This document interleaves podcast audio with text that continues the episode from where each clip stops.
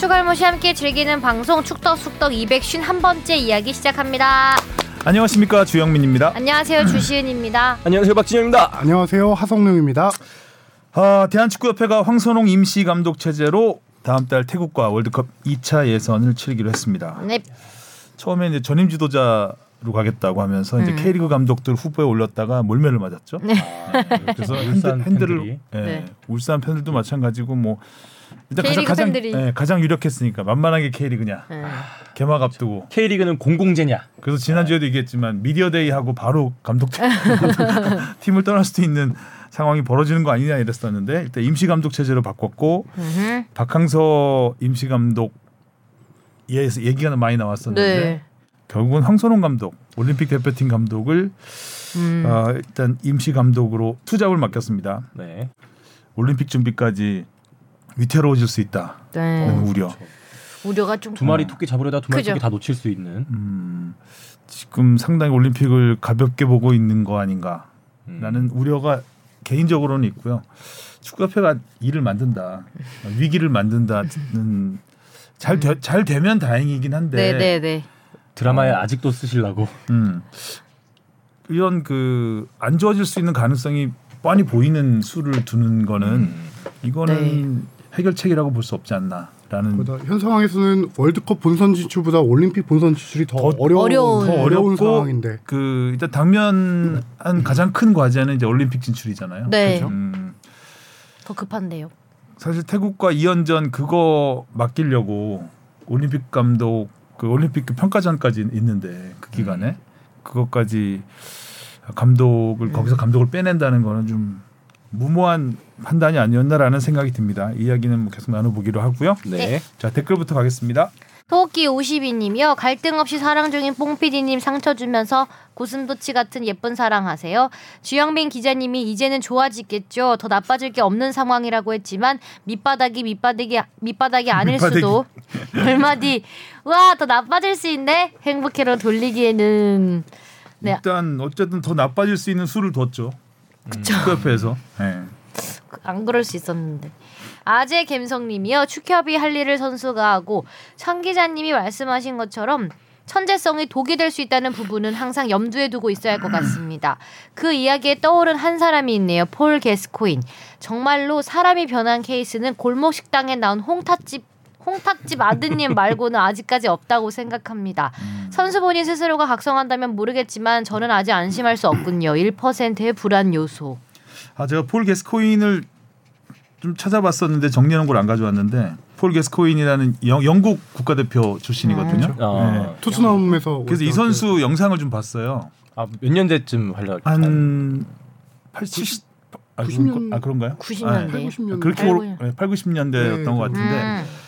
어, 영국에서는 볼 수 없는 스타일 어. 약간 발재간이 좋나요? 마라도나입니다. 어. 남미 마라, 스타일. 마라 도나 같은 엄청난 드리블러. 오, 영. 어, 그러니까 약간 영국 축구는 선이 굵잖아요. 네. 그 당시엔 특히 그렇죠. 선이 굵은 오, 마라도나 그 축구에서 굉장히 거의 패스 마스터 아. 같은 플레이를 하고 드리블 실력 굉장히 좋고, 좋고. 음. 어, 그런 느낌이 들었어요. 근데 이 선수가 그 결국 술 때문에 망한 케이스더라고요 보니까 아. 술을 너무 좋아해서 그냥 술 먹고 훈련장에 나타나고 이제 아이고. 그런 경기도 술 먹고 나갔다는 얘기도 어, 아이고. 아, 치권에 의한 어. 예, 추측. 그래서 뭐 술 먹고 페이크에 자기가 속겠는데. 어, 술 먹고 골 넣고 막 이런 아. 그리고 골세 약간 그리고 돌발 행동 그리고 갑자기 뭐 애들이 놀고 있는 뭐 장난감 뺏어가지고 던져버리고 갑자기 어머, 뭐 이제 그런 어머. 그런 해프닝도 좀 있고 그래서 약간 음. 악동 이미지가 있는 네. 음. 근데 실력만큼은 한번 찾아보세요 유튜브에 음. 있습니다 유튜브에. 보는 맛이 있겠네요. 어 재밌 선수 자체가. 그, 좀 화려해요 굉장히 화려하고 아 이런 선수가 있었나라는 그러네요. 기억은 잘 안 나는데 찾아봤었어요 선수 시절에도 음주 문제로 좀 많은 문제가 있었고 은퇴한 이후에도 음주. 어 약간 알코올 중독으로 치료도 좀, 받고 예, 그랬던. 그랬던 아. 걸로 저도 기억합니다. 과도한 음주는 그래도 그렇습니다. 감독까지 하고 했던데요 보니까 네네. 뭐 감독도 보니까. 했고 예. 술 먹고 가르치고 그랬겠네요. 글쎄요 술을 가르쳤을까요? 한 네. 잔 더. 네. 어.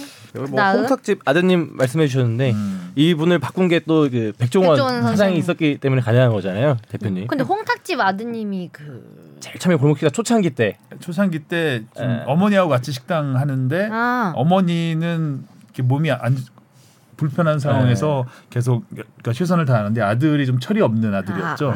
외유를 하셨죠 그분이 아, 근데 이제 그 골목식당 나오면서 개과천 선언. 네, 개과천 선언. 그래서 요즘도 화제가 많이 되죠. 가끔씩 이제 급습을 한대요. 어 네, 찾아가는 백정원 씨가. 급습을 해서 예전 잘하고 있나? 예전에 약속했던 거 지키고 있나. 근데 계속해서 그 잘 지키고 있는 모습들이 음. 어, TV에도 나오고 뭐 유튜브에도 나오고 그래서 좀 화제가 됐던 것 같 은데 이 말 나온 게 이제 그런 거죠. 이강인 선수가 네. 바뀌겠느냐. 저는 어, 바뀐다고 믿어줘야 되지 않을까요? 음, 그쵸. 음. 또 백종원 같은 좋은 이런 리더라고 해야 될까 스승을 만나면 멘토가 네, 있어야. 되고 그러니까 주변 사람들이 잘해야 된다고 생각을 하고 저는 사람이 바뀐다고 생각하거든요. 음. 근데 이제 그런 말 많이 하잖아요. 사람 뭐 안 바뀐다. 사람 고쳐 쓰는 거 아니다. 아니다. 음. 뭐 걸레는 빨아도 걸레다. 어? 그런 말도 있나요? 네, 그거 있어요. 그 막말로 이제 그런 그쵸. 말들, 그러니까 사람 안 바뀐다 이런 얘기들을 많이 하는데 어 바뀝니다. 음. 제가 제가 좀 바뀐 케이스도 되고 경험도 있고 자꾸 이제 주변에서 그런 낙인을 찍어버리면 더 안 바뀝니다. 음. 그거 그러면 그래 맞아 사람 안 바뀌는 거 맞아 이러고 포기를 음. 해고 놔버리는 순간 이제 그 변신이 멈추게 되죠. 다시 그쵸. 다시 제자리로 돌아가게 되죠. 그러니까 믿어줬으면 음. 좋겠고 어린 선수잖아요. 네. 낙인이 그러니까 그 사람들이 다 이제 사람 안 변한다고 하지만 그러니까 자기와 관련 없는 사람들한테 꼭 이런 얘기를 해요. 음. 근데 부모가 자식한테 그러지 않잖아요. 그쵸. 자식은 바뀔 때까지 부모는 기다려 주는 거고. 근데 꼭 자기와 관련이 없는 사람한테는 사람 안 바뀐다 그러고 자기 주변 사람 그 가족이나 이런 사람들한테는 뭐 모든 걸 쏟아주고 그런 약간 좀 양면적인 모- 모습들이 있는데 그래도 믿고. 믿음을 줄 때는 네. 믿음을 확실하게 줄 필요가 있다고 생각합니다. 하얼빈의 장채님이요. 오늘 방송에서 이정찬 기자의 진심 어린 의견과 충고에 대해선 진심으로 인정. 오늘 방송 이후 상황과 돌아가는 부분을 보면 더 소름인 게 그분 말고 그 아랫분 경기도요. 이 더 실권자라고 생각됨. 그 이유는 정해진 각, 각본에 따른 사과 전후 시점에 본인의 발언과 인터뷰 덕분에 전력강화위원장 결정 그리고 전부 국내파 결정 감독도 임시 아닌 정식 감독 확정 또 기존 프로세스를 또 뛰어넘는 절차가 없음 그리고 뜬금없이 토요일에 2차 회의 비공개 확정 전력 강화 위원회에 힘주기 싫다면 굳이 명색 맞추게 하지 말고 그리고 그분 전원일기 김 회장 둘째 아들 지적 일부터 잘해야 어차피 이것도 서로 협상 들어갈 부분이라 뻔히 보이는 상황 굉장히 이렇게 돌려서 말씀을 하셔가지고 퍼즐이네요. 그죠? 어, 네. 이게 퀴즈. 예, 그러니까 네. 그 본명 대신에 이제 계속 돌려서 막 음. 어. 언급- 전, 전원기 김 회장 둘째 아들 아시죠? 유인촌 예, 장관이죠. 예, 유인촌 네. 장관. 아 그랬나요?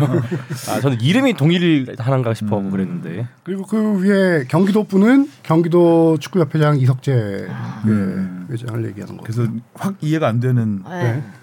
Why Always Me님이요 24일 여자 올림픽 예선 평양 아닌 제다 사우디에서 열립니다 네. 아 이게 아. 원래 평양이었습니다. 평양 김일성 경기장에서 24일 날 열릴 예정이었던 건데요.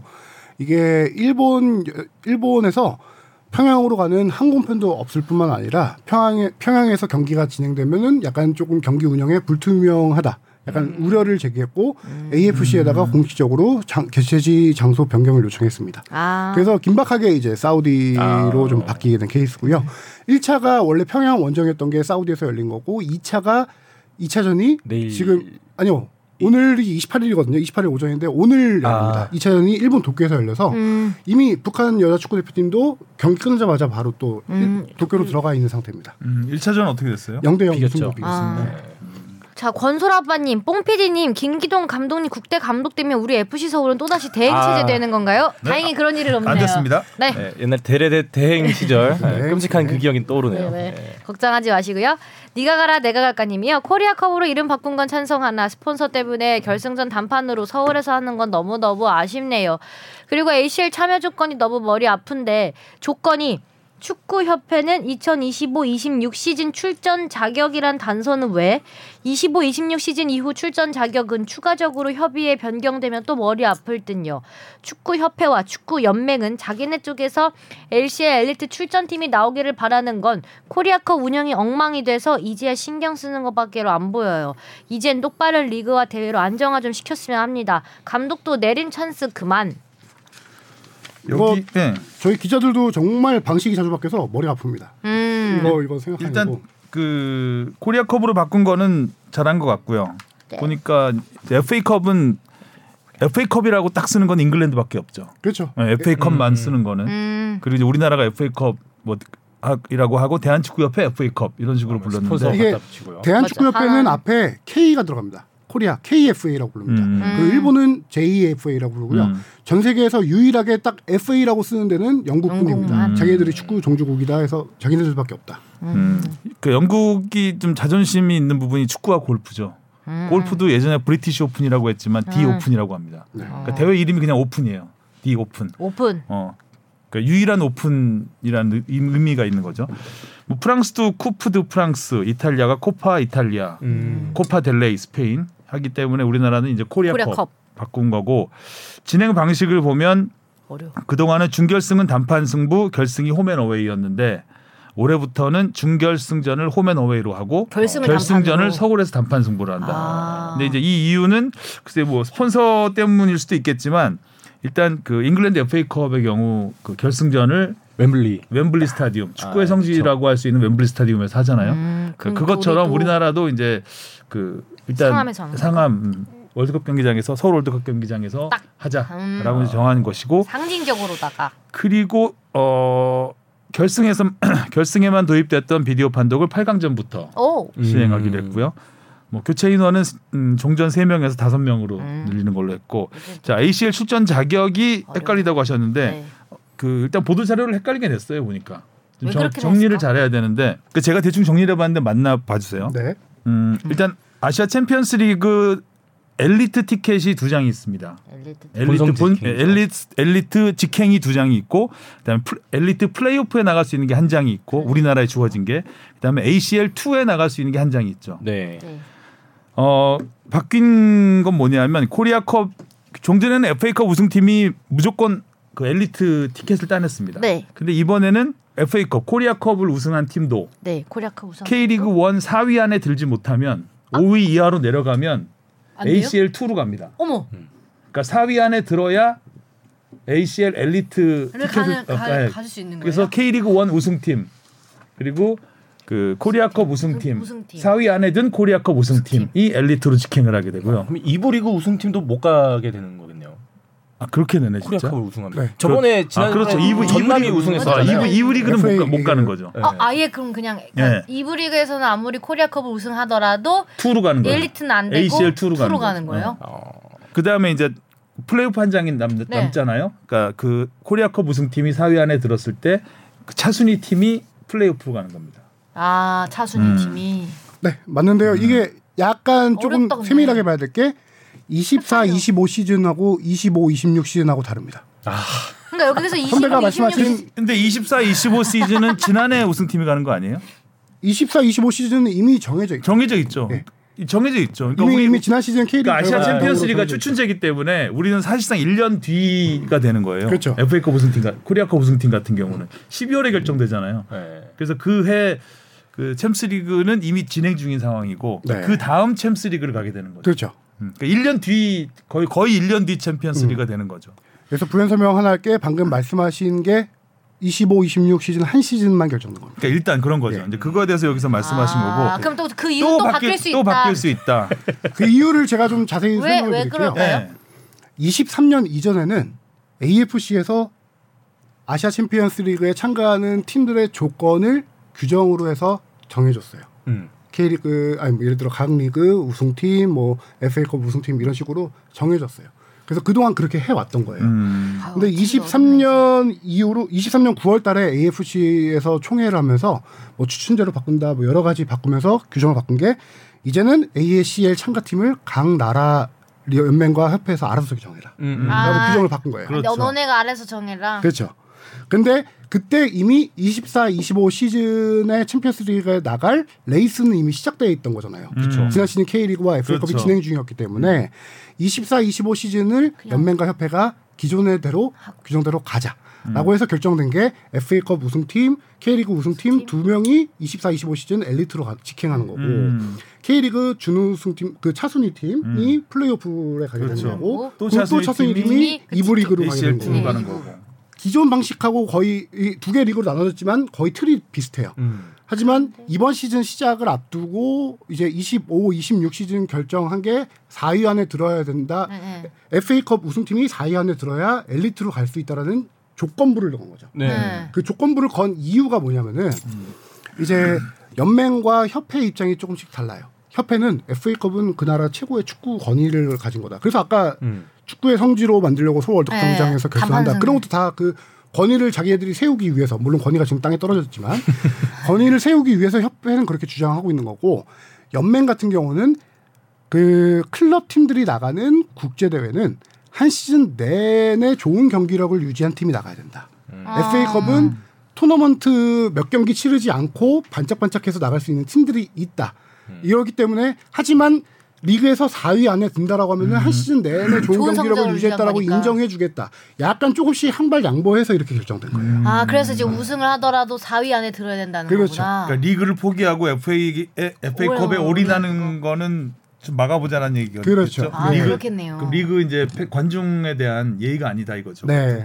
어떤 국제 대회 K리그를 대표해서 나가는데 한 시즌 내내 좋은 경기력 그 정도 유지를 해야 이제 우리 아, 나라를 대표할 수. 있다라는 음. 어떤 그런 생각으로 한 건데 음. 그럼 리그 순위에서 좀 이미 좀 떨어져 있는 팀들은 FA컵을 그렇게 또 열심히 할 필요가 좀 떨어지는 것 같네요.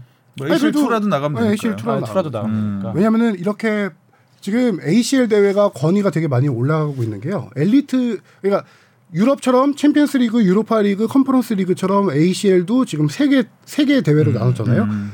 첫 번째 대회가 지금 우승 상금이 어마어마하게 커졌어요. 엘리트 대회가 아. 제 기억으로 천 몇백만 불 정도까지 오. 올라갔어요.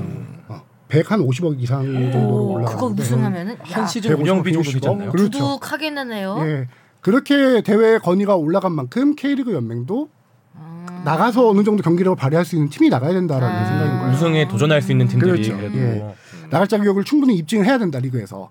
그래서 근데 이걸 협회와 연맹에서 이거를 일단은 25, 26 시즌 이렇게 정해놓고 그 다음 시즌 어떻게 할지는 또 추후 협의를 하기로 했어요. 음. 그래서 음, 해보자는 일단 이렇게 해보자. 4위 안에 약간 조건부는 한 시즌용이다 일단. 아. 예. 근데 그게 계속 갈지는 또 추후 협의의 음. 내용이 결정돼야 되는 거죠. 좀 바뀐 지 얼마 안 됐으니까 계속 맞춰가야 그러니까 되겠죠 또. 이게 뭐 다 이 선순환 선수 좋은 말로 하면 선순환이 되고 있는 거죠. 그러니까 돈을 많이 버니까 그래도 그걸 이제 많이 투자를 하고 대회를 또 만들고 하는 건데 그렇죠. 얼마 전에 보니까 또 피파 시리즈라는 그 피파 랭킹 하위권 국가들이 참가하는 음. 또 대회를 또 만든다는 생겼어요? 어, 기- 맞- 기사가 떴더라고요. 내년 3월인가 사우디에서 연다고 하는데 대회가 뭐 1년 365일 그러니까 내내 월드- 있겠어. 그러니까 월드컵에 못 나가는 나라들, 잘 못 나가는 나라들을 위한 대회. 어. 그럼 또 이제 스폰서가 또, 또 들어오고 붙고, 또, 또 돈을 벌고. 그런. 아, 근데 피파가 되게 열심히 일하네요. 열심히 하는데 열심히 돈 벌려고 돈 하는 벌려 건데 각종 틈새 좀 시장을 노리고 네, 있어요. 그러다 보면 좀, 뭘, 좀 뭔가 와. 그래도 최고의 뭔가가 있, 어야 되는데 그런 월드- 그 월드컵? 메이저 대회는 메이저 대회 가치가 유지가 돼야 되는데 이제 그렇죠. 48개국으로 늘어나고 이제 막 그런 음. 식으로 하다 보면 좀 좀 갑자기 또 피파 시리즈 우승국이 피, 월드컵에 참가하고 뭐 어, 이런 뭐- 것도 만들 수도 있고요. 음, 추후에. 팬들은 좀 헷갈리죠 사실 네. 잠깐 논의됐던 거 대회가 너무 많아서 음. 그렇죠. 잠깐 논의됐던 것 중에 하나인데 피파 월드컵을 2년마다 한 번씩 열겠다는 얘기도 있었고 있었죠. 그러니까 48개국으로 지금 확대가 네, 결정됐고 그럼 이제 월드컵의 권위는 사실상 또 그렇죠. 떨어지는 거. 돈을 쫓다 보면은 권위는 이렇게 떨어지기 마련이죠. 음. 근데 갑- 왜 이렇게 돈을 쫓나 몰라. 어 이거 안 읽었어요 웅하범님. 네. 웅하범 01님 야호 이제 조금만 더 기다리면 K리그 개막입니다. 국대 축구로 다쳤던 마음 리그 응원팀 열심히 응원하며 힐링해야겠습니다. 저는 제가 사는 곳이 대구라서 대구 FC 응원하는데 벌써 홈좌석 예매는 거의 매진입니다. 웅이랑 대파게 가서 많은 팬들과 함께 열심히 응원할 생각에 벌써 마음이 설레어집니다. 음. 자 이슈 포커스로 가겠습니다.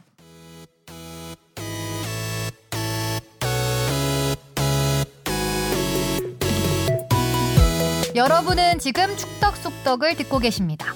잊지 말고 하트 꾹. 파리 행도 험난한데 북중미행 디딤돌까지 뭐야? 투잡 황선홍. 일단 황선홍 감독 이 1순위였다고 밝혔죠. 네. 어, 근데 박항서 감독 이야기가 먼저 나왔고 음. 그쵸. 전날 보도가 많이 됐었죠. 네, 저도 박항서 박항서 감독의 감독의 의견을 물었다는 걸로 파악이 됐죠. 그러니까 황선홍 감독이 1순위였다라고 정혜성 위원장이 브리핑에서 밝혔는데 실질적으로 1순위였는지는 조금 더 따져봐야 될게 어. 순위를 그 제가 취재하기로는 전략강화위원들 회의에서 가장 많이 나왔던 얘기는 박항서 감독이었어요. 근데 그거를 순위는 정하는 건 그쪽 안에서 정했겠죠. 음. 근데 얘기는 제일 많이 나왔던 건 박항서 감독이었고. 아, 가장 많은 추천을 받은 예, 그렇죠. 음. 이렇게 되면 이제 또 이- 또또 아니 나중- 그또왜 얘기가 아니, 근데 제가 이거를 정확하게 일- 종몽규 회장을 해야 정확하게 되는- 1순위가 아니었 박, 아, 취- 황선홍 감독이 아니었다라고 말을 못 하는 게 음. 얘기는 많이 나왔었어도 회의에서 최종적으로 뭐 누구부터 컨택을 하자라는 게 1순위잖아요. 그렇죠. 네. 그런 건 그렇게 했을 수도 있어요. 그거까지는 그거는 이제 예. 전력 강화 위원장 네. 예, 뭐 어쨌든 의견이 가장 많이 반영이 됐겠죠. 네. 음, 정유성 위원장이 저는 이번에 보면서 박항서 감독이 참 안 됐다. 그러면 이런 얘기라도 나오지라도 말지. 음. 저는 박항서 감독 임시 감독 카드 어, 괜찮다고 생각했거든요. 저도요. 음. 저도 되게 좋다고 생각했어요. 최선이라고 생각했어요. 네. 머리 잘 썼네 이 생각이 네. 들었어요.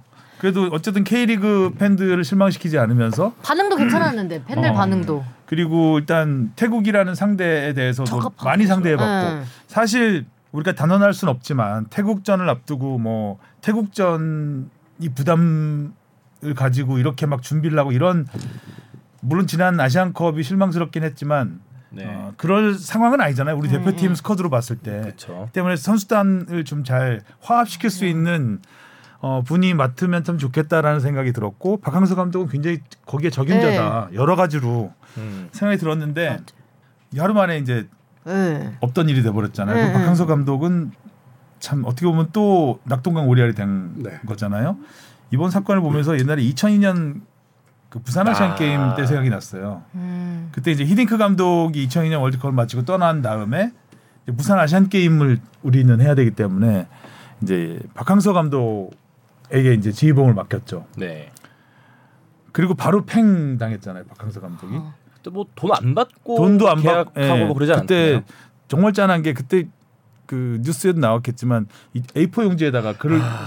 글로 써가지고 그걸 기자회견도 아니고 그냥 인터뷰 하는데 읽었어요 보고 그러면서 약간 눈시울도 붉히고 이랬, 이랬 던 모습이 있거든요. 목소리도 좀 떨리고. 네, 그 그러니까 축구협회하고는 계속 안 좋았던 것 같아요. 제가 봤을 때. 그러네요. 음. 제가 요 과정을 조금 뭐 들은 것도 있고 해서 부연 설명을 드리자면은 음.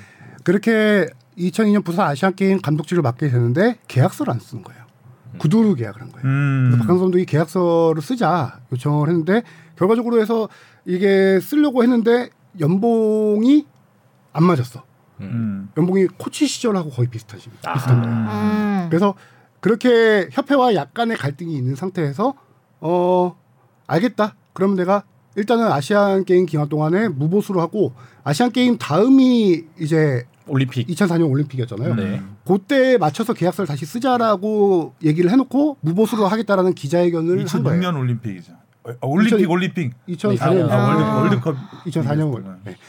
아시안 게임도 그 당시 23세이긴 음. 했고요. 그래서 무보수 기자회견 무보수로 하겠다라는 기자회견을 했는데 박항서 감독이 그거를 이제 적어온 걸 읽은 거예요. 협회가 그거를 성명서를 읽었다고 생각한 거예요 당시에.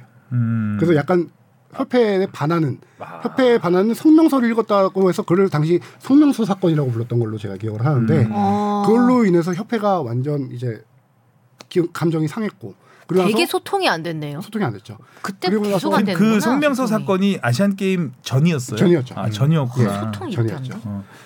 그, 리고 나서 음. 우승을 월드컵 4강 갔던 팀인데 우승을 받았지만 당시 3인가 했을 거예요. 그렇죠. 이란한테. 이영표의 이동국 군대 가라슛 그 네. 승부차기, 승부차기, 승부차기에서. 그렇죠, 승부차기. 4강에서 그리고 나서 그렇게 돼서 3위를 하고 나서 바로 협회가 경질을 냈죠. 음. 음. 그러고 나서 협회와 사이는 지금 2002년부터 지금 20 몇 년이 지나도록 여전히 물론 안 그. 성명서 사건이 이제 계기가 됐다고 명분 명분상 명목상으로 그렇죠. 얘기할 수 네. 있겠지만 사실 그 제 기억 인데 박항서 감독이 이제 히딩크 감독 떠나고 첫 경기였던가 데뷔전 이 평가전이었던 것 같은데 거기에 이게 아 전후 관계가 정확하지가 않다. 남북 통일 남북 통일 축구 축구일 거예요. 이게. 그 히딩크 같지. 히딩크를 기술 안 부문. 자격으로 왔었죠. 네. 그래갖고 박항서 감독의 그 어떻게 보면 데뷔전인데 네. 네. 거기 히딩크 감독을 불러가지고 그쵸. 거기서도 그 주목받지 못하는 아. 그- 축구협회에서 약간 그런 해서 홀대를 한다라는 말들이 많이 있었죠. 그래서 뭐 추후에는 박항서 감독이 이 그때 히딩크 감독 옆에 앉혀가지고 좀 후에 그러니까 그때 표정이 너무 워낙 안 좋았거든요. 음. 어, 기분이 얼마나 나빴겠어. 내가 감독인데 옆에 기술 고문 자격으로 다른 사람을 앉혔으니 음. 뭐 그래도 뭐 추후에 후회했고 또 당시에 팬들의 해석하기에는 이게 결국에 라인이 없어서 그런 거 아니야. 뭐 라인이 아. 라인이 없어서 그래요. 뭐 맞아요. 박항서 감독 스스로 얘기합니다. 본인은 비주류다라고 음. 얘기를 합니다. 네. 뭐 고대 라인, 뭐 연대 라인 아니다, 뭐 이런 얘기를 뭐 그런 하셨죠. 얘기도 있었고 네. 이제 축구협회에 여러 가지 라인들이 있죠. 음. 네. 그러니까 지금도 있고 네. 여당과 야당으로 하면은 항상 야당 쪽이었어요. 음. 네. 그렇죠. 그래서 또 이번에도 약간 또 결정적으로 네, 또 버림받는구나. 아, 저는 사실 근데 본인이 원한 것도 아닌데 괜히 이름 올라서 연락까지 했으면 되게 구체적인 관계자 그 인터뷰도 있었잖아요. 뭐 이두 경기에 한해서는 뭐 음. 국가에 봉사하는 마음으로 할로 하겠다. 예, 아, 생각이 있다. 자, 그리고 그 말씀도 직접 하신 거 마, 맞죠? 네네. 그랬죠. 네. 네. 그러니까 그러면은 이런 과거에 사건이 있었음에도 감독님은 음. 어쨌든 한번 필요할 때 음. 내가 한번 하겠다라는 음. 의사를 밝힌 건데도 불구하고 또 이렇게 그러니까 바꿔버리면 이게 이제 사람 마음 가지고 논다는 전 제일 정말 그 사람 관계에서 하지 말아야 될 게 사람 마음 가지고 이렇게 떠보고 음. 버리는 약간 이런 거 있잖아요. 이건 정말 하지 말아야 될 일인데 언- 너무 예의가 아니죠 이거는. 언제쯤 협회에 대한 좋은 얘기를 할 수 있나요? 그래서 제가 이거를 조금 어, 설명을 해볼게요. 이 2002년 사건 얘기 나왔으니까 이 빌드업을 되면 하겠다. 빌드업을 하는 게 전력 강화 위원회에서 박항서 감독이 후보로 나왔다는 거에 대해서 저는 되게 긍정적인 시그널로 읽었어요. 음. 예전 같으면은 그렇죠. 탑다운 방식으로 해서 절대 음. 나올 수 있는 인물이 아니에요. 음. 후보가 아니에요. 근데 이번 전력 강화 위원회에 들어가는 위원들 몇 명하고 얘기해 봤는데 어 우려를 했었대요. 톱다운 방식으로 거수기 역할만 하게 될까 봐. 그래서 음. 거수기 역할 하게 되면 나 그만두겠다라고 한 위원, 위원들이 꽤 많았고 음. 이번에는 다행히 톱다운 방식이 진행되지 않고 1차, 2차 회의 때 위원들을 의견을 그대로 해서 그걸로 결정한 건 결정은 맞대요. 톱다운으로. 그건 맞대요. 또 제가 제일 싫어하는 게 그 구성원들 구성원들 급발진 급발진. 어, 구성원들 이야기 하나들 하나씩 다 늘어놓고 자기가 하고 싶은 대로 하는 거 있어. 그런 리더들이 있어요. 또 또 일을 예. 그게 이제 좀 뒤쪽에 나올 얘기인데 그렇게 해서 의원들의 의견이 되게 많이 존중이 됐대요. 그건 제가 직접 의원들한테 들었어요. 그러니까 의견을 존중해주고 자기 마음대로 하는 근데 리더들이 의견이 있다니까요. 존중만 되고 결정에 반영이 안 아니 그래서 거 네, 또 그래서 다시- 박항서 감독이 후보로 나왔다는 게 되게 긍정적인 시그널이라는 게 의원들의 의견이 반영됐다라는 거잖아요. 거기까지. 그래서 거기까지였고 실질적으로 박항서 감독과 접촉도 있었습니다. 오. 그러니까요. 네. 본인이 하겠다고 했잖아요. 예, 그리고. 본인 접촉을 했는데 그게 이제 제가 정확히 말하면 정혜성 위원장이 직접 접촉한 건 아니고요. 강화 위원들 일부가 아. 후보로 이렇게 했는데 의사가 있으십니까? 얘기했을 때 박항서 감독이 정식 감독은 아니고 내가 거기 미심- 어. 태국전 2연전에 한해서 봉사하는 마음으로 할 수 할수 있다라고 사실상 오케이 사인을 낸 거죠. 오케이 사인을 냈는데 그리고 나서 오케이 사인 받고 정- 알았어. 정혜성 위원장이 내가 나 오케이야. 정혜성 위원장이 황선홍 감독을 직접 만납니다. 왜냐하면 1순위라고 밝혔으니까 일단 만났겠죠. 만났을 때 황선홍 감독은 약간 생각할 시간을 달라고 했고 그 사이에 이제 나왔던 게 황선홍 감독은 그 전부터 어, 그 전에 임시 감독 얘기 나오기 전에는 국내파 정식 감독이었잖아요. 그때 취재진하고도 많이 얘기하고 했을 때 솔직히 약간 조금 어, 올림픽에 집중해야 되는 상황이고 약간 반신반의하는데 약간 안 하겠다는 생각이 좀 더 큰 상태였어요. 황선홍 감독은. 그런데 박한서 감독이 오케이를 했다. 그러면 이제 박한서 감독이 유력한 걸로 올라간 거죠. 음. 그 상황에서 황선홍 감독이 고민을 하다가 바꿔서 본인이 하겠다라고 결정한 거예요. 아. 그 바꾸게 된 계기가 계기가 좀. 궁금하네요. 좀 대표팀에 대한 그거를 욕심이 그렇죠. 욕심이라고 봐야 되겠죠. 근데 멀리 봤을 이때 지금 욕심 부릴 타이밍은 이쪽이 아닌데. 그래서 저도 황선홍 감독이 왜 그런 결정을 했을까라고 생각했는데 이거는 완벽한 모험을 선택했다라고 발- 들 수밖에 없는 게 그러니까요. 황선홍 감독이 지금 당장 4월달에 경기, 4월달에 네. 파리 올림픽 예선이 있고 3월달 이 친선 경기가 A 매치랑 똑같은 기간에 열리는 그 평 그 평가전이 평가전이 있잖아요. 사실상 모의고사예요. 제일 중요한 네. 건데 물론 모평 같은 건데.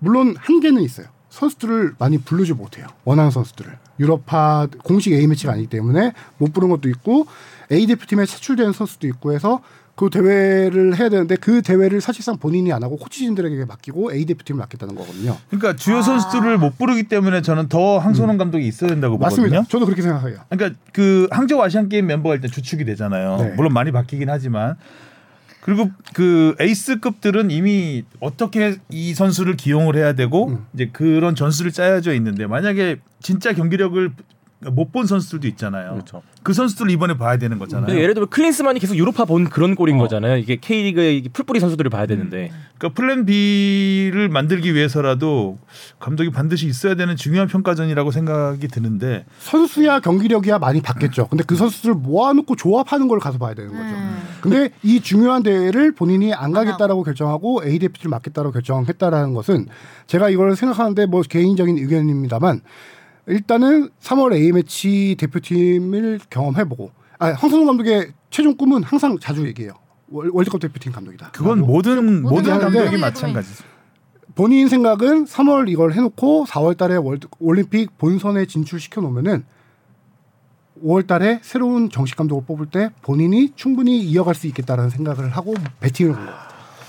배팅을 했는데 네. 아 이게 진짜 참- 모험수네요. 이게 왜- 근데 왜냐면 맞물리는 게 이게 음.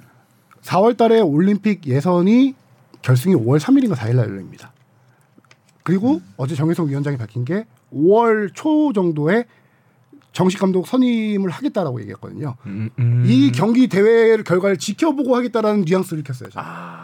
그럼 이 기회가 아니면 나는 A 대표팀 감독. 감독 에 도전할 수 있는 기회가 없을 수도 있겠다. 그렇죠. 라는 생각을 했을 수도 있는데 아 왜 그랬었을까요? 그러니까 이런 얘기가 경험이 많- 많으신 분이 왜 그랬을까? 오갔을 수도 있. 이거는 좀 A 대표팀 감독은 파리 올림픽 성적에 따라서도 충분히 거론될 수 있는 아. 건데 그리고 이제 기본적으로 이런 거는 억지로 자기가 쟁취한다고 되는 게 아니거든요. 쟁취를 해도 금방 잃어버릴 가능성이 있어요. 섣불리 쟁취를 하면.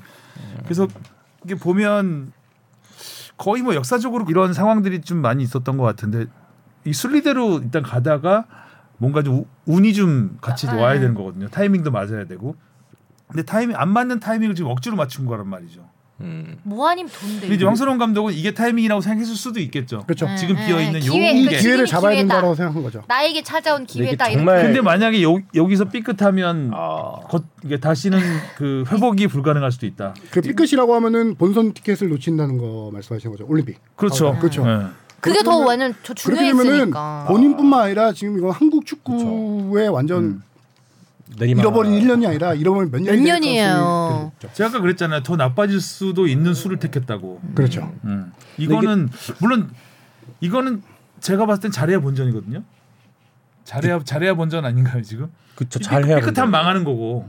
그러니까 그러니까 어떤 그렇죠. 수를 둘 때, 그러니까 최악의 상황을 감안하고 어, 최악의 상황이 되더라도 견딜 수 있는 수를 두, 둬야 되거든요. 뭔가를 선택을 하거나 할 때는 이 수가 망가지더라도 다른 대안이 있는 대안을 놓고 생각을 해야 되는데 이게 이제 올림픽을 못 가버린다. 물론 이제 그렇죠, 혹여나. 너무 비관적인 얘기를 할 필요는 없겠지만 지금 만약의 상황을 염두에 네, 둬야 되니까. 그러니까요. 저는 태국전이 망할 거라고 생각하지 않아요. 음. 그럼요. 예. 그거는 그렇죠. 네, 네. 우리가 태국 그냥 솔직히 말해서 그냥 선수들끼리 풀어놔도 저는 어, 질 거고 지지는 않을 거라고 보는데 올림픽은 이거는 정말 정말 조심조심 뭐, 세심하게 준비를 해도 쉽게 되긴 어려운 상황이거든요. 우리가 지금 그 지금 멤- 거의 지금 멤버로 2년 전에 8강에서 떨어졌죠. 아- 아시아 선수권 2년 전에 황선홍 감독 저 일본한테 3대 0 저거 예. 예. 8강에서 떨어져 가지고 그때는 올림픽 걸- 걸려 있는 게. 걸려 있는 게 예, 아니었죠. 그 거의 이 멤버로 8강 2강에는 있었나요 그때? 있었죠. 후연석도 있었죠. 어, 있었는데도 떨어졌단 말이죠. 근데 그 멤버가 물론 이제 2년이 지나서 좀 많이 위상이 달라지긴 했지만 지금 그래서 우리가 탑시드를 못 받았고 이번에 그래서 중국, 일본. 어, 중국, 일본, 아랍에미리트. 우리가 탑시드를 못 받는 바람에 일본하고 네. 같은 조가 됐어요. 그래서 조별리그에서부터 우리는 총력전을 해야 되는 그렇죠. 상황이 네. 됐고 아시안컵에서 보셨겠지만 조별리그에서 모든 걸 쏟아부으면 가면 토너먼트에서 얼마나 힘들다는 네. 걸 보여줬잖아요.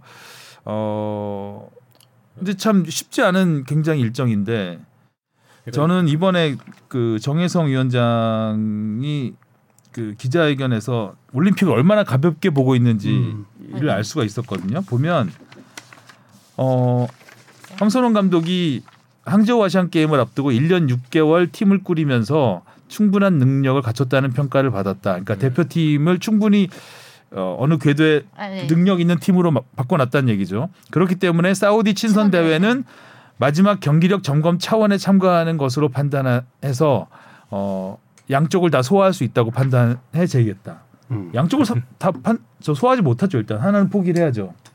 이게 진짜 아다르고 어다른 음. 건데 이게 마지막 경기력 점검 차원 이 말도 무시하는 거죠. 네. 약간. 그러니까 아까 뭐 최종 모의고사라고 말했을 정도로 중요하게 중요하게 생각할 수도 있는데 저 그냥 경기력 뭐이 정도 뭐 컨디션 체크 이 정도로 생각하는 것 같고 사실 그리고 앞에 뭐 아시안 게임 앞두고 1년 6개월간 팀 꾸리면서 축구적 능력을 증명했다라고 했지만 사실 그 전에 황선홍 감독이 되게 불안했었잖아요. 힘들었죠. 뭐 클럽 팀뭐 포항 서울 뭐 그때부터 이렇게 살살 하더니 그때 중국 2연전에서 그것도 완전, 완전 예. 난리 났었죠. 난리 났었고 근데 다, 다행히도 아시안 게임 때 워낙 순항하면서 금메달까지 땄지만 만약에 지금 다시 삐끗한다 이러면 어, 황선홍 감독님 그 개인 커리어에서도 좀 많이 위태롭지 치명적이죠. 않을까? 네, 치명적이지 않을까. 전문가가 왜 이렇게 정혜성 위원장이 왜 이렇게 분석하시는지 모르겠지만 저는 이 대회를 상당히 중 3월 달에 친선 대회를 중요하게 생각하는 게 4월 달에 올림픽 예선이 열리는 경기에 나갈 주축 선수들이 3월 달에 가요. 왜냐면은 4월 달이라고 해서 크게 추가될 선수들이 없는 게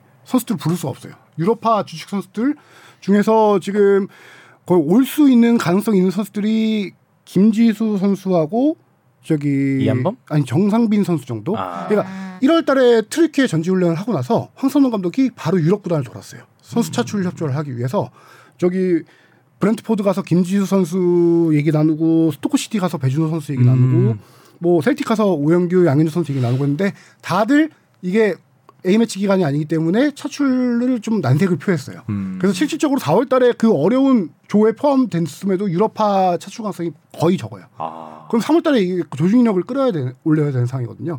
이렇게 진짜 어려운 상황임에도 이거를 이렇게 좀 가볍게 생각했다라는 거 문제였고 강화 위원들도 이 상황을 알기 때문에 강화 전력 강화 위원회 회의에서 제가 들은 얘기로는 황선홍 감독 올림픽에 집중할 수 있도록 보호해 주자라는 의견이 많았다고 해요. 음. 저는 그렇게 들었어요. 아예 좀 이렇게 그냥 어. 후보에서부터 그냥 그러니까 좀딱 빼고 그거예요. 그 의견들을 다 듣고 그쵸.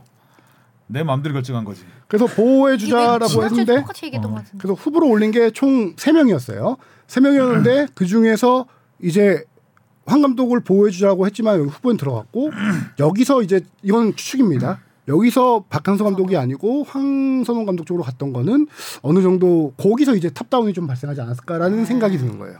그러니까 결국은 탑다운이 나오 등장했네요. 음, 탑다운이죠. 결국은 어, 사실 황선홍 감독은 키워야 되는 감독이거든요. 그렇죠. 그러니까 우리는 그 축구협회에서 정말 시나리오라도 짜서 잘 키워야 되는 감독이고 우리가 계속 가- 우리나라 감독을 못 키우니까 이제 외국 감독에 음. 의존을 하게 되고 이제 클린스만 사태까지 나오는 아. 거잖아요.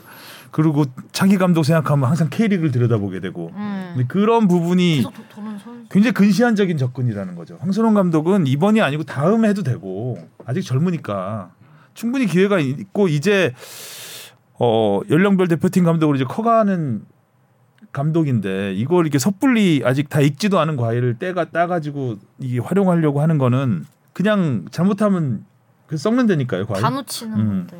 설익은 과일 뗐다가 그런 우려가 많다는 것이고 부정적인 얘기를 많이 하긴 했는데 잘 되면 좋죠. 네, 아이, 잘잘 되면. 너무 음. 좋죠. 잘 돼야죠. 제발 잘 되면. 좋은데 저는 이 정혜성 위원장 저도 그 예전에 코, 그 A 대표팀 코치 시절에 정 위원장님 코치 시절에 뭐 오랫동안 굉장히 오랫동안 대표팀을 하셨기 때문에 저도 잘 아는 아는 분이라서 어떤 분인지는 알긴 아는데 그걸 떠나서 제가 지난주에 살짝 우려했던 부분은 항상 그 넘버 투를 하셨거든요. 옆에서 보좌만 하시던 분이 이제 이 가- 결정을 내려야 되는. 중책을 맡은 거잖아요. 근데 좀 아직도 보좌에 그 그치고 있지 않나. 예. 라는 느낌 중간 다리에 그치고 있지 않나라는 생각이 들고 잘못되면 어떻게 할 겁니까? 제가 전적으로 책임지겠습니다. 이 말을 할 자리가 아니에요, 이 자리가. 저는 그 앞에 생략되어 있는 말이 있다고 생각해요. 회장님 대신 아. 회장님 대신 제가 책임지겠습니다라고 들리더라고요. 그러니까 회장은 또 아 책임 안 진다는 얘기지. 음. 그러니까 이거는 전력 강화 위원장은 우리나라 대표팀 감독을 잘못 뽑아 가지고 망했을 때 당연히 잘리는 자리예요. 뭐 책임지는 자리가 아니라고요. 이거는. 같이 책임을 지는 그렇죠. 거예요. 같이 가는 자리인데 뭐 자기가 전적으로 어떻게 책임질 거예요, 그거를. 결과를 뒤집을 수도 없는 건데. 맞아. 이거는 굉장히 위험한 말이고 조금 네. 전력 이 강화위원 위원장의 권한이 그렇게 막강하지가 않다고요. 음. 그냥 감독을 잘 선택해서 뽑으면 음. 되는 거예요. 그리고 책임은 회장이 지는 거죠. 정확히 말하면은 음. 감독을 뽑는 자리는 아니고요. 음. 감독 후보들을 추천해서 음. 올리는 음. 자리예요. 그래서 자기가 책임을 지겠대. 네. 책임지라고 하셨나 보죠, 그분이. 그게 아. 좀 아, 이, 아, 이게 말이 그러니까 약간 그 정치인들의 허언들 있잖아요. 정치인들이 막 쏟아내는 약- 지키지도 못할 말들. 자꾸 이런 정치적인 발언들이 축구협회에서 나오는 게 보기 좋지 않다. 네. 그리고 그 말 들었을 때 저는 헛웃음이 좀 나왔죠. 그래도 뭐 이런 우려에도 황선홍 감독을 뽑은 이유가 있을 것 같은데 그건 어떻게 좀 해석하시는지. 그러니까 뭐 박항서 감독도 오케이를 하고 황 감독님도 오케이를 한 거잖아요. 일단 저는 박항서 감독이 싫었다고 보고요. 위에서. 어, 저도 위- 어, 무조건- 현장에 있는 사람들은 박항서 감독을 싫어하지 않아요. 뭐 좋- 좋고 싫고를 떠나서 그 사람의 지금 가장 중요한 거는 어떤 쪽집게 같은 음. 고액 과액 강사가 네. 아니라 지금은 그 분위기를 잘 잡아주고 어, 선수들을 지금까지 하던 대로 할 수 있게 만들어주는 게 음. 제일 중요하거든요. 뭔가를 좀확 바꿀 수 있는 시간이 아, 없잖아요. 그렇죠. 뭐 전술을 입힐 것도 네. 아니고. 때문에 황선홍 감독이 뭐 아무리 뭐 가- 항저우 아시안 게임 때 좋은 성적을 냈다고 해도 지금 대표팀에 가서 황선홍 감독의 머릿속에 그려진 걸 갑자기 한 일주일 안에 입힐 수가 없다고요. 그럼요. 그렇죠. 안, 안 되잖아요. 되죠. 안 되잖아요. 안 되죠. 그러니까 지금은 그런 뭐 어떤 지략이 필요하고 이런 감독이 필요한 게 아니잖아요. 임시 감독인데. 그래서 만약에 태국을 10대 0으로 이기면 뭐 할 거예요? 음. 음. 정말 전력 끌어올려 가지고 그 일단 지금 이 정식 감독 공백 상태를 어떻게 잘, 잘 현명하게 넘어갈 메우고. 수 있느냐. 근데 완전 지금 한쪽을 허물어 버리면서 그쪽에 있는 벽돌을 일로 낀 거잖아요. 그러면 이게 반반씩 잘라서 꼈는지 모르겠지만 그러니까 굉장히 위험하다. 그래서 무슨 어떤 황선홍 감독이 뭘 보고 영입했다 이거는 전 아닌 것 같고 그냥 박함서 감- 감독이 싫었던 게 아닌가라고 음. 생각이 들더라고요.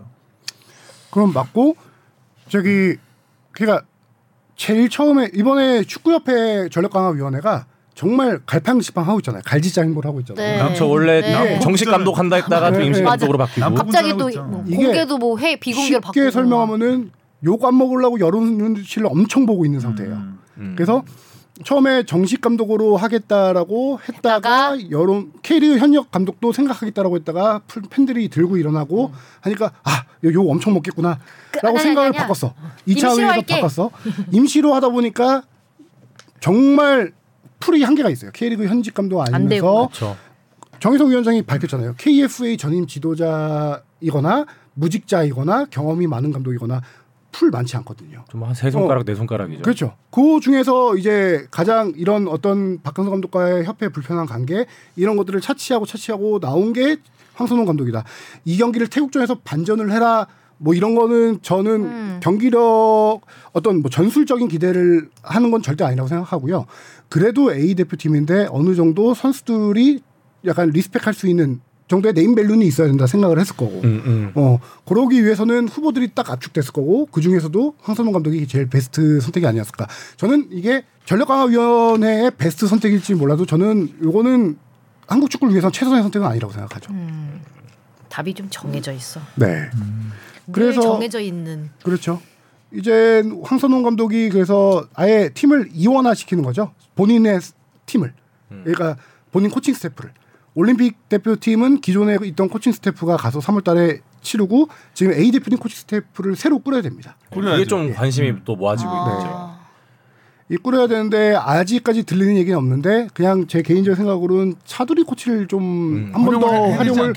아, 그쵸. 연속성도 있을 뿐만 아니라 음. 차두리 코치가 이번에 아시안컵에서 정말 엄마 같은 역할을 많이 했잖아요. 그렇죠. 선수 다독이고 음. 하는 역할들 아빠 없는 엄마 같은 역할이었죠. 그런 역할도 필요할 테고 황선홍 감독이 또 지- 이건 정말 제 개인적인 생각인데 황선홍 감독이 항상 같이 다니던 사단이 있었어요. 강철 감독이죠. 음. 이제 강철 감독이죠. 그 아시안 게임 맡을 때 이제 대- 협회로 들어가면서는 강철 감독과는 이제 헤어졌는데 강철 감독이 그 이후에 화성 FC를 맡아서 우승시키고 사실상 우승시키고 경질을 당했죠. 그렇죠. 그래서 지금 김포 FC 아. 전력 강화 실장으로 들어가 있는데 음. 전력 강화 실장이니까 혹시 이 조합이 다시 이루어질 수 있지 않을까라는 도 생각이 들더라고요. 음. 본인의 생각을 가장 잘 읽을 수 있는 코치 보자 코치이기도 하고 감독 경험도 있고 그래서 약간 차두리 코치, 강철 코치 약간 그런 식으로 좀 만들어지지 않을까라는 생각이 듭니다. 이건 취재된 게 아니라 제 개인적인 생각이고요. 아 근데 이건 정말 잘 되면 대박인데 안 되면 아, 잘 대박 되면 본전. 본전이라니까. 아잘 네. 되면 예, 잘 되면 본 그러니까 저는 태국전이 안 될 것 같지는 않아요. 태국전 망하면 끝나는 거고. 이건 대박. 정말 최악이 네. 둘 다 망하면 최악인데 태국전은 어 글쎄요 선수들을 믿고 맡겨 놓으면 저는 저는 1승 1무 어, 정도는 1승 2승 해야죠. 이승 해야지. 1승 1무면 아, 태국도 16강 갔었던 그럼 팀이 마- 아시안컵 그래도 어. 이제 최소 1승 1무죠 최소 뭐 이거 뭐 이거 A 대표팀 거 잘한다고 올림픽 대표팀 거 망하 잘안 되면 이건 그냥 그러니까 올림픽에 가장 큰 비중을 둬야 되는 상황인데 거기 있는 감독을 쓴다? 네. 아 이건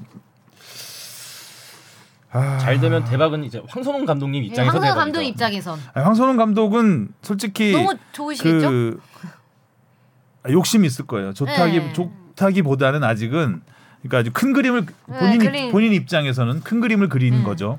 큰 그림을 기, 그리고 승부수를 띄운 거죠. 네. 일단 항저우 때 한번 보여줬으니 계속해서 이거 자기가 두 가지를 다 해낸다면 황선홍 감독 입장에서는 뭐 대박이죠. 네. 황선홍 감독 예, 입장에서는.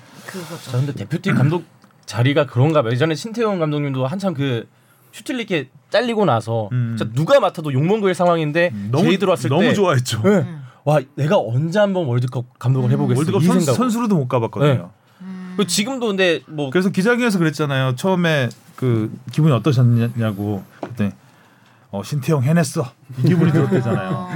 그죠? 그래서 그러니까 그런 그런가 봐요. 음, 그렇게 한번 해봐도 지금 또 신태용 네. 감독의 생각은 나는 4년을 준비해서 한번 월드컵 나가보고 싶다라고 또 생각할 정도로 음. 이 월드컵 대표팀 감독이란 거는 축구 지도자들에게 정말. 정말. 꿈이 음. 꿈이죠. 독이 진 성배라고 해도 맛이잖아요. 맞아요. 독이 들었다고 해도. 그래서 저는 한 가지 좀 음. 더 얘기하고 싶은 거는 이제 차기 감독 정식 네. 감독을 선임을 이제 하는데 다 열어뒀어요. 외국인 5월 5월 감독까지도 좀- 5월 초에 한다고 했죠. 네, 5월 초인데 열어뒀어요. 외국인 감독까지도 지금 메일 들어오고 있다. 프로필들이 메일 들어오고 있고 하는데 여러 가지 이제 확장해서 볼 텐데 네. 저는 그 1차 회의 직후에 밝힌 8가지 감독 조건 요건에 대해서 좀 얘기를 해보고 싶은 게 음. 요건 되게 급하게 짰을 거예요. 그리고 그 전에 했던 급하게 그 짰을 거예요. 김판곤 위원장 시절 거를 참조를 많이 했겠죠. 했죠. 대충 읽어보면은 전술적 역량, 음. 선수 육성 영- 역량, 명분 이건 명분. 지도자 성과예요. 그다음에 경력, 이건 경력. 다양한 경험, 풍부한 경험이 있냐, 소통을 잘하냐, 리더십이 있냐, 뭐 결과를 내냐, 뭐 한 가지 빠졌을 거예요. 아마 여덟 가지인데 요거는 솔직히 말해서 어느 축구 협회가 어느 지도자에게 다 갖다 댈 수 있는 요건이에요. 음. 저는 그래서 이거는 되게 급하게 전력 강화 위원회가 꾸려지고 급하게 1차 회의에서 뭔가 만들어내니까 만들어 낸 걸 발표해야 되니까 만들었다 그치. 생각하는데 뭐 발표해야 되니까. 저는 요걸 조금 뜯어 고쳐야 된다 생각해요. 이제 음. 정식 감독을 하기 위해서 시간을 어느 정도 좀 번 상황에서 음. 정말 전력 강화 위원회가 좀더 뜻이 디- 있고 철학이 있다는 거는 가야죠. 그렇죠. 음. 약간 김판곤 위원장이 그렇게 오랫동안 고민해서 만들었던 벤투 감독 영입할 때 만들었던 음. 디테일처럼 조금 더 한국 축구의 철학이 무엇인가라고 음. 나타낼 수 있는 요건을 새로 좀 정립해야 된다고 음. 생각해요. 아, 그래서 이번에 조금 다르게 읽혔던 건 그 기자회견 정혜성 그 위원장님의 기자회견 말미에 그 우리 대표팀이 어떤 축구를 지향해야 되는지 한국 대표팀에는 어떤 스타일의 지도자가 필요한지 어, 전력 강화위가 한 번 더 뭐 점검할 것이다. 그리고 피파랑도 콜라보 하고 있다. 이게 조금 또 다른 게 좀 읽히더라고요. 그게 이 여덟 가지를 뜯어 고쳐야 된다는 예, 거예요. 예. 그래서 아마 안에는 축구 철학이 없다는 거예요. 한국 축구에. 그래서 그때 벤투 감독 이제 데리고 올 때도 우리가 좀 주도하는 축구를 할 수 있는 그런 스타일을 입히고 싶어서 또 가, 데리고 온 굉장히 디테일하게 있었잖아요. 그때는. 네. 김판곤 위원장이 네. 그러니까 축구 철학을 가장 높 그 네. 1순위로 보겠다고 음. 했고 네. 어, 우리가 경기를 주도할 수 있는 전략, 전술, 공격 전술, 음. 빌드업 이런 얘기도 했었고 굉장히 디, 포트폴리오도 엄청 많이 준비했다 굉장히 했잖아요. 디테일하게 얘기를 네. 했었죠. 벤투도. 그래서 과연 어떤 또 우리 한국 축구의 철학을 생각하고 있을지 예, 스타일을 생각하고 있을지 저는 그래서 개인적으로 5월달이라고 얘기를 발표한 게 조금 실책이 아니었나 생각 드는 게 이건 여유롭게 해. 굳이 5월달에 안 해도 그렇죠. 뭐 6, 7월 왜냐면은 6월달에 A 매치가 있기 때문에 5월달에 선임을 하겠다라는 아, 얘기인데 그래서 그런 거구나. 제 생각에는 태국전 2연승하면 우리 최종 예선행 확정합니다. 아. 최소 2위 확정해서 음. 올라갑니다. 음. 6월 달에 싱가포르 뭐 중국하고 두 경기가 있는데 그 경기까지가 2차 예선이에요. 음, 음. 저는 그리고 9월부터 최종 최종 예선이라고 요새 좀 표현하면 안 됩니다. 3차 예선이라고 삼차- 표현해야 돼요. 음. 더 위에 플레이오프이기 네. 때문에 3차 예선이 9월 달에 시작하기 때문에 저는 거기에 맞춰서 정식 감독을 선임하는 것도 나쁘지 않다고 생각해요. 음, 더 여유롭게. 여유롭게 진짜 검증 검증 거치고 이렇게 조, 그 급하게 그냥 여덟 가지 요건 만들지 말고 정말 철학부터 해가지고 짜 쌓아가지고 검증 거쳐서 6월달에 여름 축구 여름 이적 시장이 열리고 축구 감독들이 많이 FA로 나올 때 그럴 때 6월달부터 9월까지 3개월 동안. 검증 과정 거치고 어. 그때 하는 게좀 음. 좋다고 생각하거든요. 약간 5월달에 과연 될까라는 생각도 좀 의구심 들어요. 5월도 좀 빠른 것 같기는 좀 약간 일단 미루라고 지금 당장은 안 된다고 하니까 하면서 약간 좀 일단 아, 뭐. 미루는 게 5월 약간 이래서 최악의 뭐 박항서 카드가 있으니까요. 참 이해할 수 없는 결정이었고 그래도 뭐 잘 되기를 바랍니다. 그렇죠. 되기를 바랍니다. 네. 근데 아 이 과정이 참 변하는 게 없네. 음. 변하는 게 없어. 지난주에도 했던 얘기 똑같이 하는 것 같아요. 변한 게 권위가 없는데 FA컵 권위는 세우려고 하고 음. 자 이제 K리그가 개막합니다. 와! 자 왕족 꿈꾸는 울산, 돌풍 꾸- 꿈꾸는 타팀. 서울, 서울이라고 쓰고 싶었죠. 아 솔직히 예 그런데 예, 서울 근데 울산 전북 이렇게 양강 구도에 뭐 이렇게 왕족 꿈꾸는 하긴. 그럴 것 같아서 아니, 식상하다. 양강 구도를 그래도 위협할 수 있는 팀이 서, 서울이죠. 서울이에요. 서울이라고 다 꼽혔죠. 미디어데이에서 제일 많이 그 궁금한 팀 말하면서 서울 얘기 나눴는데. 가장 많은 변화가 있을 팀. 제가 찔려서 확실하다. 음.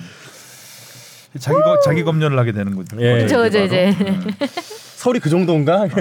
지금 몇 년째 하위 split인데 음, 7위 정확히 얘기해요. 네 시즌. 아, 네 시즌이라고 해요. 예. 매 시즌 하위 split이었죠. 기네요. 암흑기였습니다. 뭐 가장 주목받은 팀은 역시 FC 서울이었죠. 네. 그렇죠. 뭐 김기동 감독부터 네. 또또 링, 링가드. 링가드의 영입 이 뭐 굉장히 큰 화제를 불렀었고 울산이 제일 영입을 많이 했네요 보면 울산 뭐 전북도 저- 전북은 이제 무게감이 있죠 일단 아, 그렇죠. 네. 영입한 선수들이 김태환, 권창훈, 티아고, 에르난데스. 전부 주전급들로 베스트 11에 들어갈 수 있는 선수들로 어, 충전을 했고 울산은 이제 황석호, 고승범, 김민우, 마테우스, 켈빈 네. 켈빈 이 외국인 선수 두 명을 수혈을 했고요. 각 팀들마다 조금 특징이 있는 게 울산 같은 경우는 생각보다는 영입을 많이 안 했어요. 아 근데 온 선수들 이름은 맞네요. 이름, 이름 값이 좋은 건데 이게 딱 필요한 빠져나간 음. 빠져나간 선수의 공백을 메울 수 있는 선수를 딱 데려온 거고요. 음. 울산의 취약 포지션으로 뽑혔던 부분만 딱 필요한 부분만 딱 울산이 영입했다라고 그러니까 추가로 이게 수혈된 건 없다. 어, 추가로 플러스된 수혈- 건 플러스된 전력은 있긴 있는데 네. 그렇게 생각보다 많지는 않다라는 많지 않다. 게제 생각인 게 음, 뭐냐면은 일단은 박호 선수가 나갔습니다. 아, 아, 아우. 박호 선수가 오. 울산을 나갔죠. 그 자리를 이제 어디 갔어요? 박호가 중국이었나? 아니, 중국이라고. 중- 제가 헷갈리네요. 중동이었나 중국이었나 그쪽으로 갔는데 음, 박호의 대체자를 외국인 이제 켈빈이라는 선수를 영입했고요. 음. 그다음에. 지난 시즌에 후반기에 우리가 많이 얘기했잖아. 박용호 선수의 빈자리가 울산 너무 어, 컸다. 컸다. 그렇죠. 그 박용호 선수의 빈자리를 메우기 위해서 마테우스라는 또 외국인 선수를 영입했는데 그 자리는 그 선수뿐만 아니라 수원에서 활약했던 고승범 선수를 영입했습니다. 음. 그런 식으로 약간 취약 포지션을 나간 자리를 메우는데 조금 집중한 게 집중하고. 울산이었고요. 예. 울산이 그, 래서 약간 저는 울산이 올 시즌도 가장 강력한 우승 후보라고 생각하는데 약점 중에 하나는 약간 선수들의 연령층이 높아요.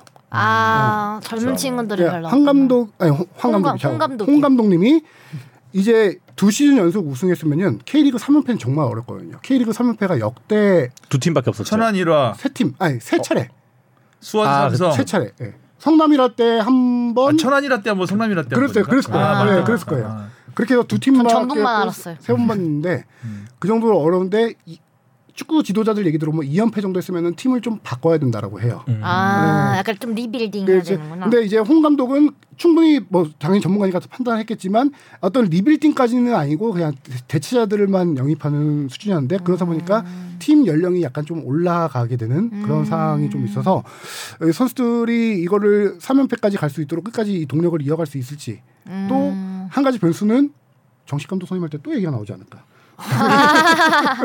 그리고 또 그 와중에 팀이 또 흔들리지 않을까라는 우려도 들더라고요.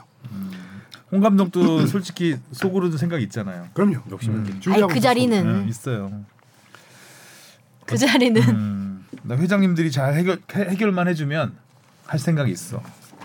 그 에 반해 전북 같은 경우는 뭐 양강으로 뽑히는데 전북은 이번에 정말 어우. 알짜 영입들이 정말 많았습니다. 뭐 전부 베스트 11에 넣을 수 있는 선수잖아요.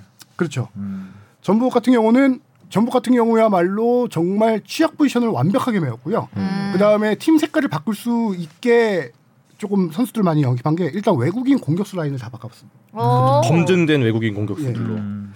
공격수 라인을 그 전에 있던 선수들이 지금 구스타보 하파실바, 뭐 안드레 루이스, 아마노준 이 선수들을 다 내보냈고요. 안녕. 티아고 아, 두, 시, 두 시즌 동안 대전의 티아고. 예, 대전의 30, 예, 대전의 티아고. 약간 그게 플레임 같은데. 네. 지난 시즌 공격 포인트 가장 많이 기록했었죠. 그렇죠. 지난 시즌 티아고. 그리고 주민규 선수랑 득점수가 똑같았는데 아마 음. 그래서 득점 2위 했던 선수고 게임 수 때문에 그렇죠. 인천의 에르난데스 네, 선수. 예, 그다음에 비니시우스라는 선수를 새로 영입했고요. 오. 거기다가 핵심 포인트 외국인 공격 라인은 그렇게 다 바꿔버렸어요. 음. 거기다가 핵심 포인트는 수원 FC에서 이영재 선수를 영입했는데 그렇죠. 이 선수가 전북 구단이 지금 기대하고 있는 게 상당히 큰 게 전북의 자- 지난 시즌의 약점 중에 하나가 창조적인 플레이메이커가 없었어요. 음. 경기를 풀어 나갈 수 있는. 그래서 단순하게 측면 올라가서 올리는 단순한 축구를 좀 그렇죠. 전북이 지난 이게 했었는데 페트레스쿠 감독의 축구냐 하면서 네. 크로스만 많이 올렸었죠. 네. 그거를 이영재 선수가 국가대표도 경험한 선수가 이 선수가 와서 지금 preseason에 되게 좋았어요 경기력이. 음. 그래서 기대가 상당히 커요. 약간 전북 구단의 축구 스타일을 바꿔줄 수 있는 키 포인트가 저는 이영재 선수의 영입이라고 생각하거든요. 또 네, 그리고 거기다가 백승호 나가. 백승호 선수가 떠난 선수는 나가죠. 나갔기 떠난 자리를 또 메우는 것도 있고 거기다가 김진수, 김태환 좌우풀백 국가대표 야. 라인. 아 근데 김진수 선수와 김태환 선수가 공존을 하네요. 와 이건 원래 국대에서만 볼수 어, 있던 그런 거였는데 이 두 분이 상대팀 함께 정말- 뛰신다니 네. 상대 팀은 너무 무서울 것 같네요. 거기다가 중앙 수비를 보면요. 중앙 수비에 정태욱, 홍정호, 구자룡, 페트라색 이렇게 있었는데 여기에 이재익 선수라고 우리 U20 연령 때. 연령별 아. 대표팀에서 활약했던 왼발잡이 중앙 수비수를 영입했어요. 음. 이게 상당히 감독들이 중시하는 게 왼발잡이 중앙 수비수들이 되게 귀해요. 음. 그 150km 이상 던지는 왼손 투수 느낌이에요. 음. 그런 느낌으로 중요한데 이 선수를 되게 영입전 끝에 영입해서 수비 라인까지 완벽하게 갖추는 상태예요. 지금 전북이 그래서 정말 울산의 3연패를 이번 시즌 위협할 수 있지 않을까라는 생각이 들 정도로 왕자를 선수 못 구성을 좀? 잘했어요. 음. 뭐 그리고 지난 시즌 골키퍼가 불안했는데 이번에는 이제 뭐야 2년째 이제 2년째 2년 차에 접어드니까 이거 뭐야? 김정 골키퍼. 예, 조금 이거 더 뭐야? 예, 전체적으로 스쿼드가 안정적으로 굴러갈 수 있지 않을까. 이게 2년 차야? 이거, 이거 뭐야? 불렸다는 거죠. 3년 차? 어. 거기다 아까 중앙 수비로 제가 분류 안 했는데 그 대표팀에서 활약한 박진섭 선수가 아마 아. 중앙 수비가 많아지니까 아. 수비형 미들 원래 자리로 돌아올 테고 아, 정말 전북은- 모든 스쿼드가 탄탄해졌어요. 전북은 막 이름이 다 튼튼하네요. 아니, 모든 선수들 다 국가대표 베스트 11 째면은 국가대표를 경험한 선수들.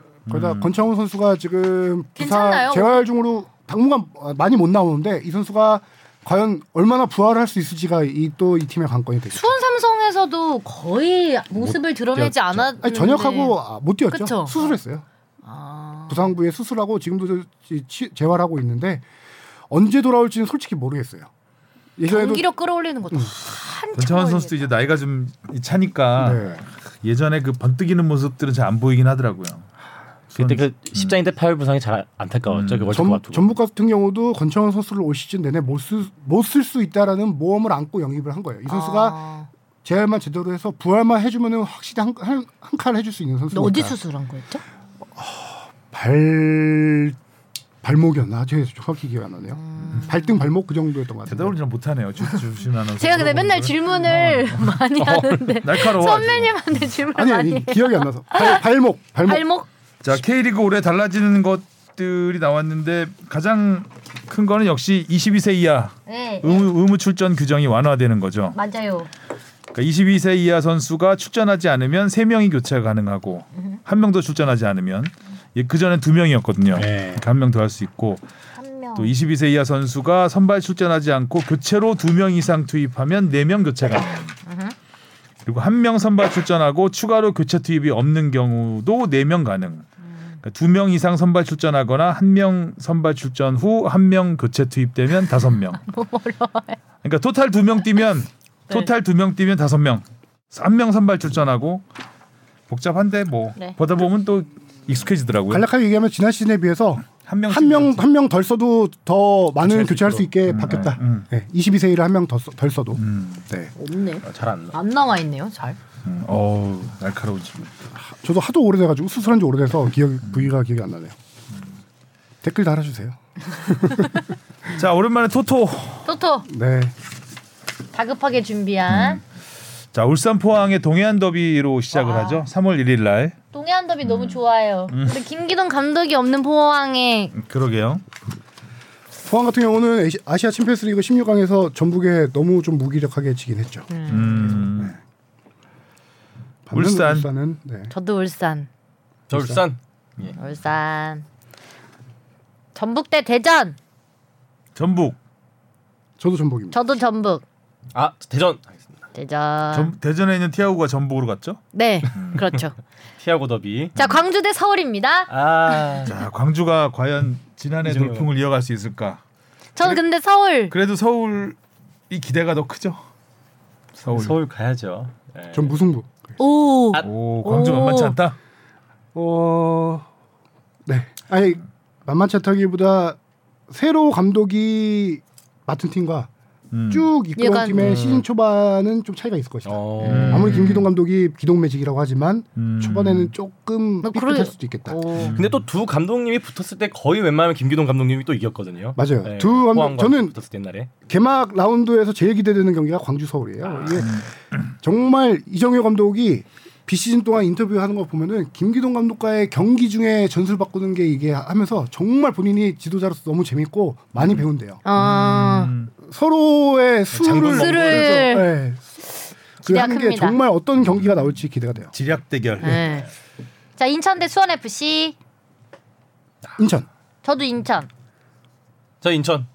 그럼 난 수원 FC. 오. 수원 FC가 김문주 감독이 새로 영입됐잖아요. 음. 이번에 선수를 거의 25명 내보내고 19명인가 영입. 엄청나게 가르쳐. 엄청나게 그냥 아예. 팀을 세 네. 팀 만들었네요. 예. 거의 뭐 이승우 선수가 부주장 맡고 있는데 어뭐 벌써 부주장이야? 그렇죠 선수 거의 남아있는 선수가 크게 많지 않을 정도로 주장은 그러면 누가? 이용 선수. 아, 이용. 이용 선수가 있군요. 네, 뭐 영입한 선수들 워낙 많은데 크네요. 주장과 부주장의 나이 차이가. 네, 삼촌이랑. 거의 조카 아니에요? 음.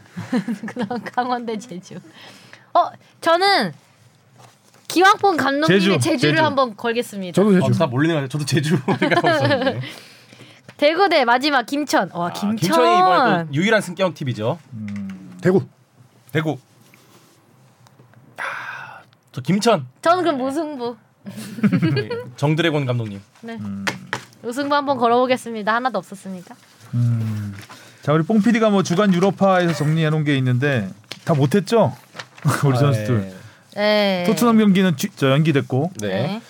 황희찬 선수 는 또, 슈팅을 음. 기록하지 못했고. 또 어, 아픈 거 아니죠? 이강인 선수는 거의 최악의 부진. 네. 네. 음. 황희찬 선수 잠깐만 얘기하면 황희찬 선수 경기 직전에 아파요? 우려를 나는 게 워밍업 하다가 쓰러졌어요. 응, 응. 쓰러져가지고 그게 중계 이제 SPOTV 프리뷰에 잡혔는데 의료진이 투입되고 와서 왼쪽 무릎이었거든요. 음. 그게 어디 부딪혀서 쓰러. 아니요 아니요 혼자?